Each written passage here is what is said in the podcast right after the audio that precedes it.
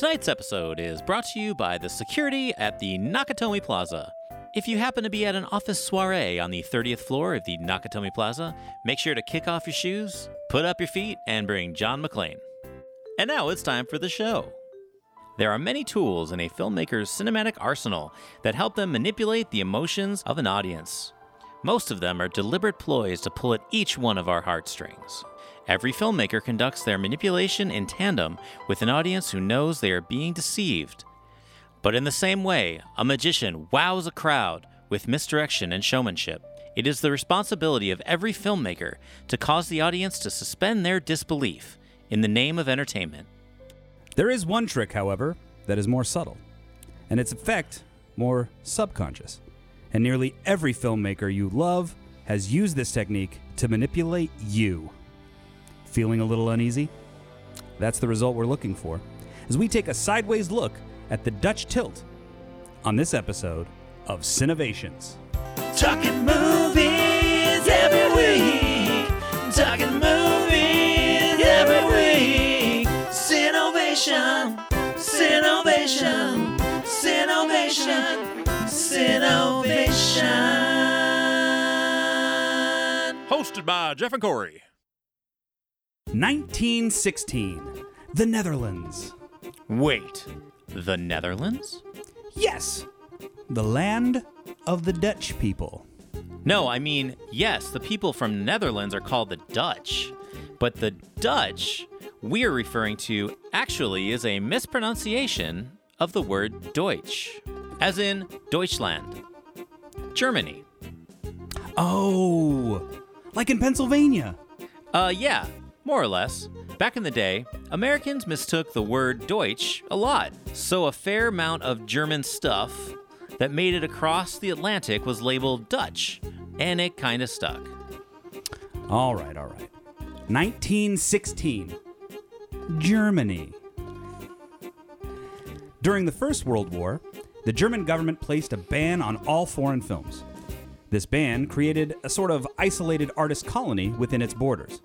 Inspired by the horrors of war, the looming dread of their own government, and their rapidly declining economy, artists in Germany were drawn to a dark and bold, surreal slant on the reality around them, with warped figures and heavy shadows to convey the moods and angst brought on by living through war. German Expressionism was born. German audiences also longed for a much needed escape from war that movies provided. High demand for cinematic art in a closed system created a boom for German filmmakers. By 1918, domestic film productions had grown from 24 films per year to over 130. The German Expressionist movement was in full swing, and with it, future filmmaker icons such as Fritz Lang and F.W. Murnau? Murnau Murnau? is your favorite? He's my favorite. We're poised to inspire future cinema. Typical framing composition in film, especially prior to the German Expressionists, was generally parallel to the horizon line and set about eye level with the performers. Many early filmmakers feared the audience would be confused or lose context of the story if the camera moved too frequently, or if there were too many edited angles. The Germans, filled with war torn rage and an effed attitude, continuously pushed against the normal conventions of the medium at the time. But it was a simple camera tilt in the 1920 film The Cabinet of Dr. Caligari, intended to set an audience's perspective as uneasy and askew as the warped oblique imagery being captured that would redefine how a camera's position could aid in the emotional impact of a film. A sneaky tilt off the conventional axis that throws an audience off balance and subconsciously touches an anxious nerve. For Dr. Caligari, director Robert Wiene and his cinematographer Willy Hameister wanted to convey a perspective into a world that was viewed through the madness and deteriorating psyche of a lunatic doctor. Caligari's main method of hypnosis to control his subjects to commit murder also contributed to the production's nightmarish altered reality aesthetic.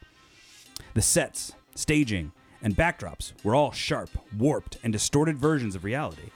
And so, the window in which the audience views this world also needed to be.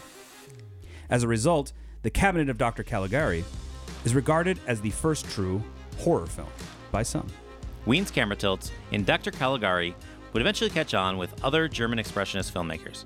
And soon, the camera tilt was a staple of the film style.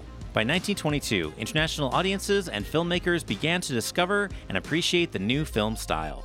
Most notably, Alfred Hitchcock would borrow many techniques, including the tilted camera, to create his own brand of suspense and uneasy feelings through cinema. By the start of World War II, many German filmmakers would flee their homeland. Along with them, the German Expressionist film style and the Deutsche Angle would hit Hollywood and inspire American filmmaking. Notes of German Expressionism would set visual foundations for suspense thrillers, film noir, and horror films. Americans mistake German Deutsch for Dutch and now credit for a universally used cinematic weapon in the filmmaker's arsenal is robbed from its place of origin. The Dutch angle would continue on to become as common as a close up in the shot planning of a film. And once filmmakers caught on to its subconscious effect on audiences, the shot began appearing in many other genres. By the 1960s, the TV series Batman extensively used Dutch angles in fight sequences or when the rogue's villains appeared, so the audience instantly identified them as being crooked. From Wiene to Hitchcock to Spielberg, Burton, and beyond. Thriller to horror to adventure story to modern day superhero films. The Dutch angle has transcended as a cinematic technique used by nearly every filmmaker. You may not realize it in the moment, but the feeling of unrest in the pit of your stomach during a scene does. So, to Robert Wiene, for not seeing straight and turning the film world on its side with your Dutch angle, we salute you and your Cinnovations. Well, Switches, that concludes this week's episode of Cinnovations. Tune in every Wednesday for a new episode of Switch the Envelope to Apple Podcasts, Spotify, or of course on switchtheenvelope.com. If you like the show, you can also join us on Patreon for added bonus episodes, including early releases, extended episodes, and soon some merchandise. Switch the Envelope is a Riff Laugh media production, each episode written by Jeff and Corey. All episodes produced and mixed by Jeff at Studio 85. See you next time, Switches. Talking movies every week. Talking